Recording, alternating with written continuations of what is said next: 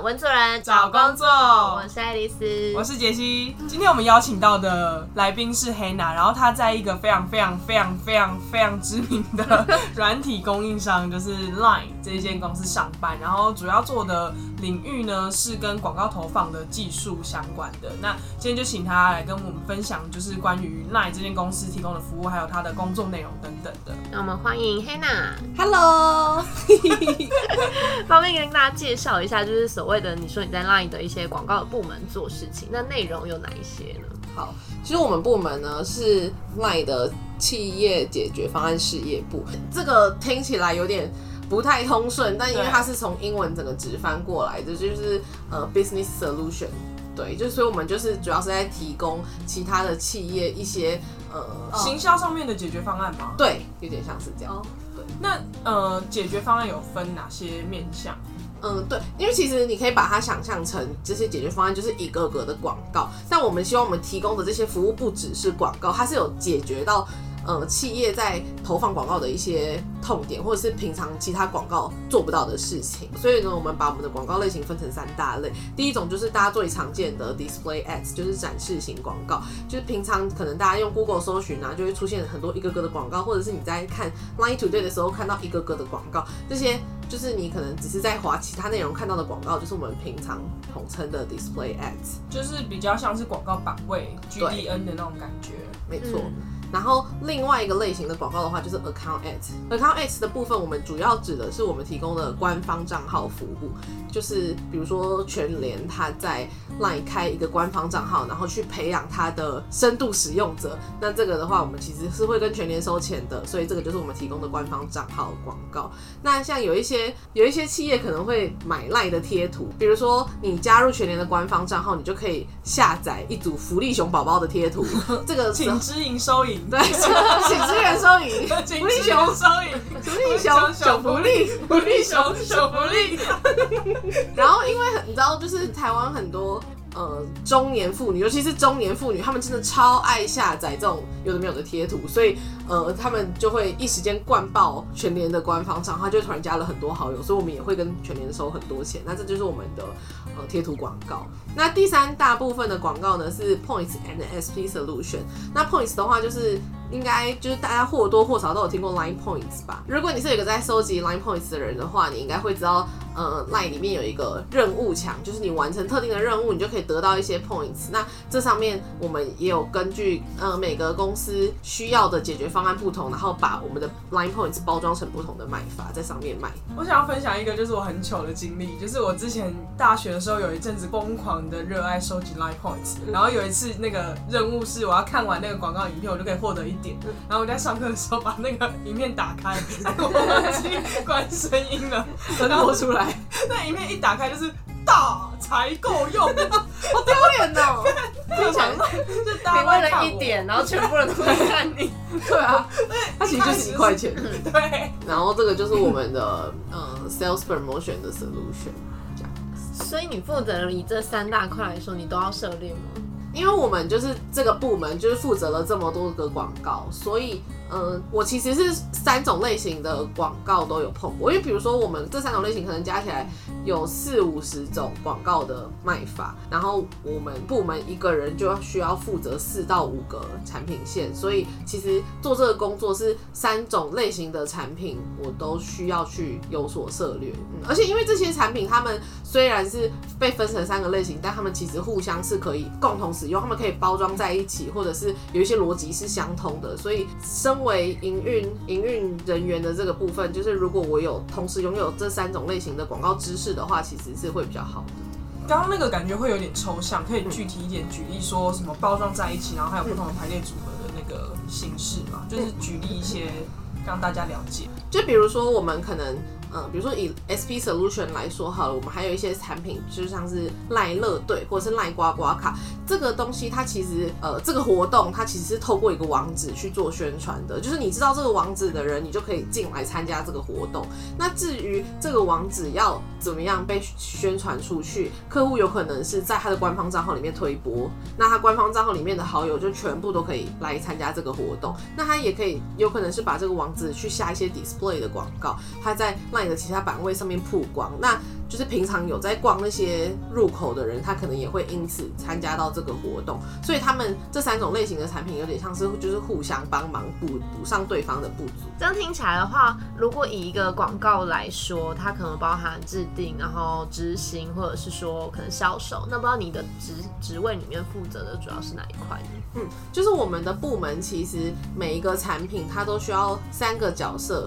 互相的帮忙。那第一个的话就是这个产品的 planner，planner 的话它就是负责去呃调查。比如说，这市场上面类似产品的其他售价是怎么样？所以有点像是，呃，他要去想怎么帮这个产品定价，让这个产品可以在市场上面顺利的销售。那第二个的话，当然就是 sales，因为他要去把这个产品从死的说成活的，卖给其他的客户。那第三个的话就是营运人员，营运人员就是我的工作。那营运人员的话，就是因为前面有人。定价，然后也有人去销售，但是没有人把这个广告执行出来，所以呢，我的工作就是把业务卖的东西，把它放到系统里面，让广告顺利的被曝光或者是执行。刚刚有提到一个角色是 planner 的这个角色，那你们有什么比较特别的产品形式可以跟大家分享一下吗？嗯，就是其实我现在最主要的工作部分是。就是在碰一次跟 SP Solution 的这一块，然后我觉得这一块好像可以跟大家多分享一些，因为感觉是大家平常比较不会触碰到的广告类型。那呃这一系列的广告，我们最希望做到的结果就是 O to O，就是 Online to Offline。因为其实 Line 它是一个呃通讯软体，所以平常我们在使用这个 App 的时候都是呃在网络上面使用的。但是其实有很多。在在 LINE 上面又有很多的中小企业或者是店家，他们都会使用 LINE 的官方账号。就比如说，甚至你可能在夜市里面的美甲店，你都可以透过他的官方账号去做预约。所以 LINE 希望在这么多的用户里面，我们可以协助这些 offline 的店家去，就是帮他从 online 做导流。到 offline，所以我们 SP Solution 这块的话，我们有赖乐队、赖刮刮卡、赖 Now 跟发票模组，主要这四个产品都是做到 O to O 的这个形式。就比如说像是肯德基，它可能它实际的营收来源是来自于你去店面买炸鸡，对，但是它要怎么吸引你进到那个店面，它可能就是在赖上面下的广告是乐队广告或是刮刮卡广告，这两个广告就是你参加完这个活动的时候，你可能可以得到一个。肯德基的炸鸡兑换券，或者是 QQ 球兑换券，那你会为了想要去兑换这个免费的产品，就进到他们的店里面。可是你可能进到店里面就会想说，那杯个可乐好了，或者是 吃个吃个烤鸡好了，所以你就会因此又有其他的一些消费行为。对，所以这个就是就是刚刚讲 online to offline 的概念，就是你把 online 你能触及到的所有 user 都让他们有几率到你的店面去买东西。嗯 p a n a p o n 的东西是比较偏呃操作面向的，会比较好奇说，以这个操作面向来说，你要怎么跟其他的人去做合作？嗯。因为，嗯，sales 他其实算是最接市场地气的人，因为他每天在跑客户，所以他会知道客户的需求是什么。那我们我们已经把产品包装成一个样子了，可是业务去提案以后，客户可能会觉得，那他想要多加一些功能，或是改变其中的一些功能。那这些这些改变业务他不知道做不系统做不做得到，他们需要把客户的需求带回来给我们。然后可能我们评估它可以带来的营收以后，我们就会想说这个系统做不做得到？如果做不到的话，要不要开发？这样。那如果要开发的话，其实我们是最了解系统怎么改变就可以做到这件事情。其实系统的工程师他会改东西，可是他不知道要改什么，因为他已经设计出来了，所以他他他已经是觉得完美了，他就是放在这边给你用。但他不知道需求在哪里。对他不知道需求在哪里，所以提这个系统改变的需求就是我的工作。那你们在广告上线之后会保证客户成效吗？还是说你们是卖给客户什么呃 KPI？我觉得这一点好像是呃我们跟媒体代理商不太一样的地方，因为我们是一个服务的提供平台，所以我们的任务就是让你的广告可以顺利的被递送。但是呃你的成效好或不好，其实不在我们的 KPI 里面。比如说。继续举全联当例子好了，全联可能会请某个媒体代理商帮他抄广告，那他会跟代理商压一些 KPI，就是他想要达到多少的人次，对多少的曝光，对那这些任务呢，就是由代理商去想说他要怎么把这些 KPI 做到。那他们对我们下广告的时候，他可能就会下不同类型的产品来达到客户的需求。哦可是对我们来说，就是你下的需求，我帮你顺利的执行出来，这这是我们要做的事情。所以我们并不会去优化客户的产品。现在听起来感觉这整个工作跟广告系统啊或操作面向感觉比较硬的东西相关。嗯不知道你是怎么样踏入这个工作的呢？就其实我跟在座各位一样，也都是文组生，所以我对这什么系统啊、系统逻辑呀，然后呃程式码城市码真的是一点都不知道，然后也完全没有碰过。然后我当初怎么进到这个工作呢？就只能说完全是误打误撞。就到底有多误打误撞？是一直到我入职两个礼拜，我都还不知道我自己要干嘛。就是而且而且我真的不知道，就是我 on board 的时候，我完全不知道我们部门在干嘛，我我不知道大家在做什么事情，然后我是就可能两周以后才慢慢了解，就是我我到底在干嘛。这样听众会觉得赖很对啊，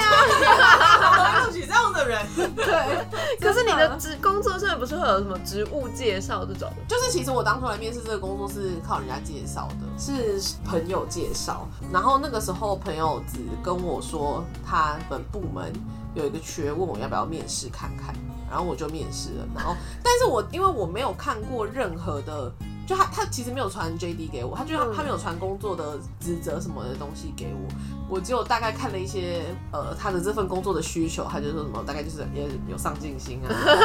就是什么嗯可愿意接受挑战啊什么，就是这种很屁的话，我就想说好啊，反正你规定的那么笼统，那我就是我就来面试看看。感觉主管他其实没有很在意我到底是不是有一些广告相关的背景或是知识，他比较着重于问我之前的工作经验，然后来了解说呃我的做事方式是什么。所以其实我到现在就是很感谢我的主管，因为他其实就是收了，就是他很勇敢，他收了一张白纸进来。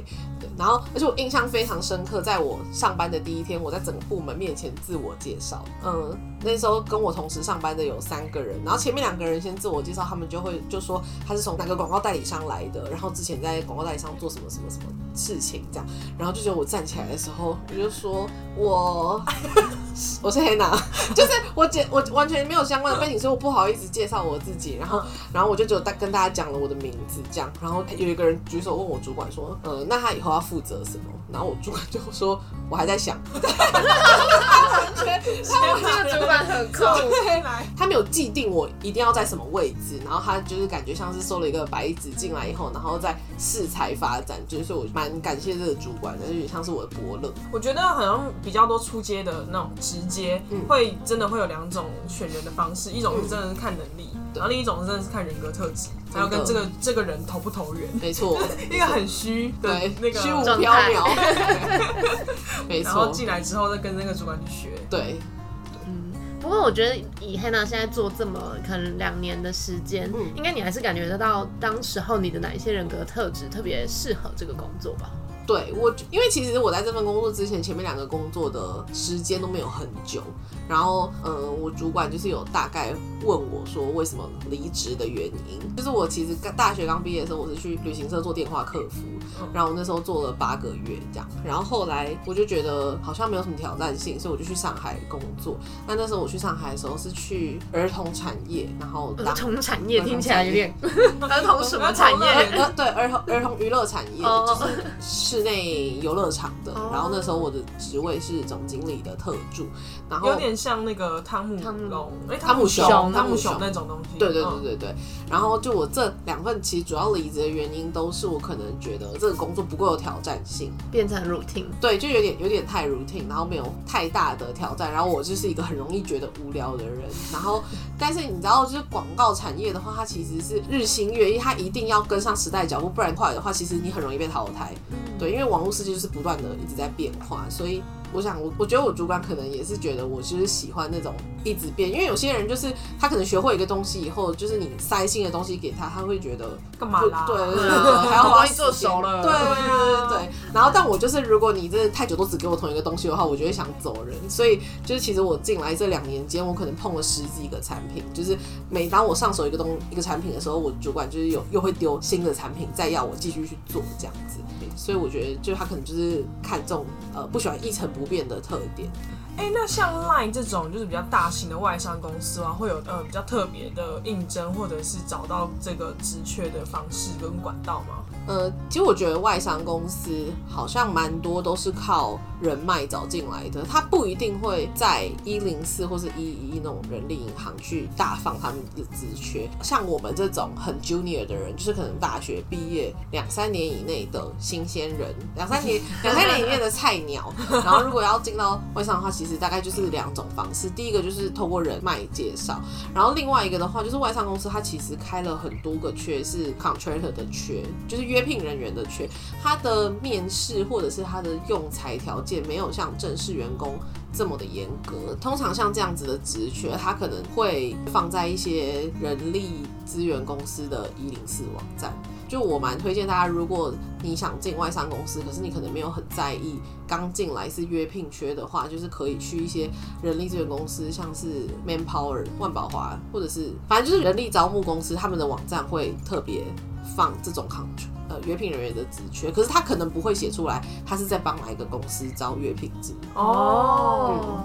我们之前在访那个亮亮那一集的时候，他有特别讲到这一块，因为他说像外商公司要进台湾落地台湾的话，他其实不太知道怎么找人，嗯。或者是他其实在整个全球的黑抗数是固定的，他如果在台湾，他就是只有十个月啊十个这个职缺的人员，对，但是他需要的人数可能是三十个，那另外二十个他就是使用约聘的方式，嗯。然后这一些找到人的方式的话，他都会透过像这种猎头公司或你刚刚提到那种人力顾问中介的公司去，所以其实大家可以除了在人力银行上面找工作之外，可以上人力资源中介公司去看看。嗯嗯，或者是在人力资源中介公司他们的一零四的底下，对可能没有写出明确公司，哦但它嗯对对对可能也是会开职缺，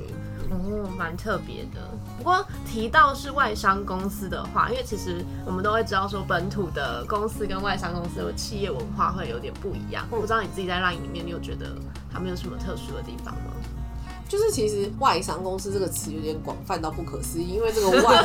就是有可能是美洲、美商、新加坡，对新加坡，然后日商、韩韩商商或者欧洲商什么的，对对。那呃，因为这个是我自己待的第一个外商公司，然后 LINE 其实是属于韩商，嗯，然后我自己觉得亚洲人都差不多，就是就是你的那个，其实我觉得呃外商公司它其实风气蛮开放的，可是。呃，就是韩商跟美商的风格其实还是差蛮多，你可以感受得到，就是韩国人他可能给你不错的福利，但是你也可以感受到他放不开的那一面。哦，对，就是他可能呃，老板还是会掌控欲蛮强的。呃，我进来了以后，然后就是赖是一个韩商公司，可是很多人听到我说赖是韩商公司，都想说，嘿，不是日商吗？然后我就要再重新跟大家解释一下，就是为什么大家都会误以为它是日商，因为为什么？因为赖他在日本的市场非常的大。哦，那我不知道大家知不知道韩国有个通讯软体叫做 Kakao Talk。哦，知道，然后比如说你今天你的朋友都用 Line，如果有一个人跟你说，哎、加我 Kakao Talk 啦，你就会想说，谁要？我还要为了你去下载 Kakao Talk 这个 app。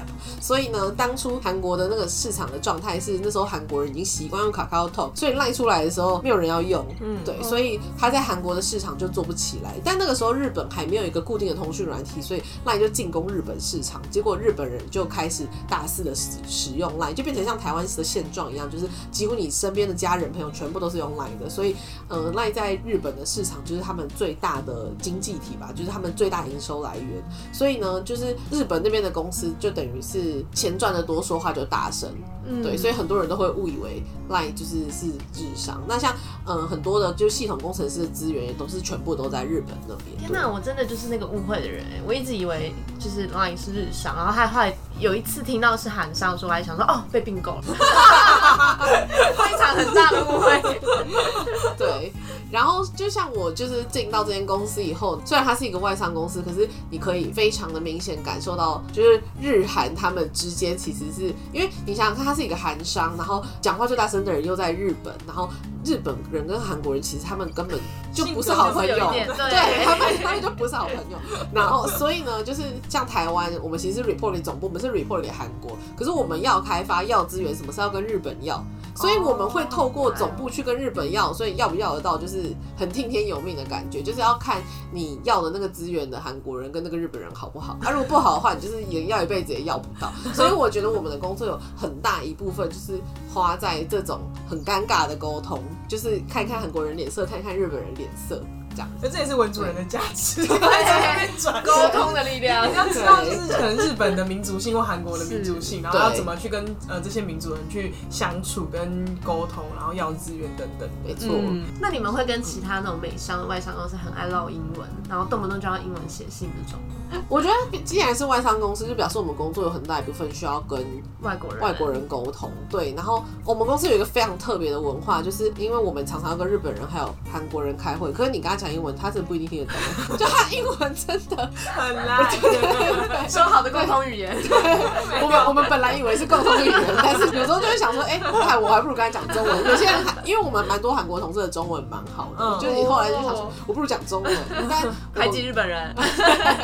那我们公司就是开会的时候，很常会有一些中韩翻译或是中日翻译来帮忙我们，就是解释的快一点，不然大家真的花太多无谓的时间在用英文加比手画脚。嗯哦，好有趣哦。对啊，哎，那外商的话会跟本土。虽然这样比较好像很怪，就是外商跟本土商会有什么薪资上的落差吗？有更好的福利待遇？对对，传说中会比较好一些。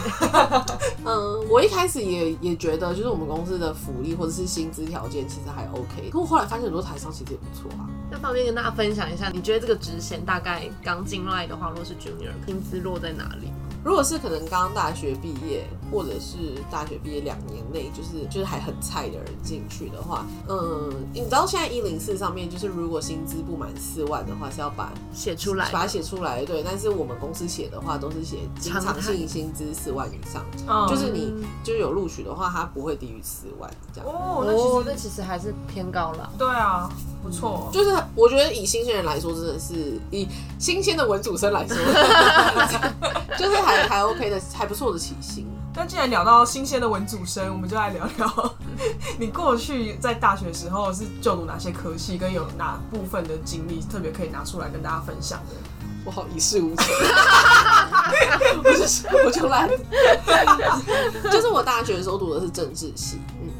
没有从政的政治系，就是找工作的时候会一直被人家问说，所以你会什么？超气的问题，对啊，就是大家超爱问说，哎，所以你会什么？啊，你为什么不从政？你为什么不当立委助理？你为什么不进国会？对，所以其实我觉得，我自己觉得，在一开始找工作的时候遇到蛮多的困难的。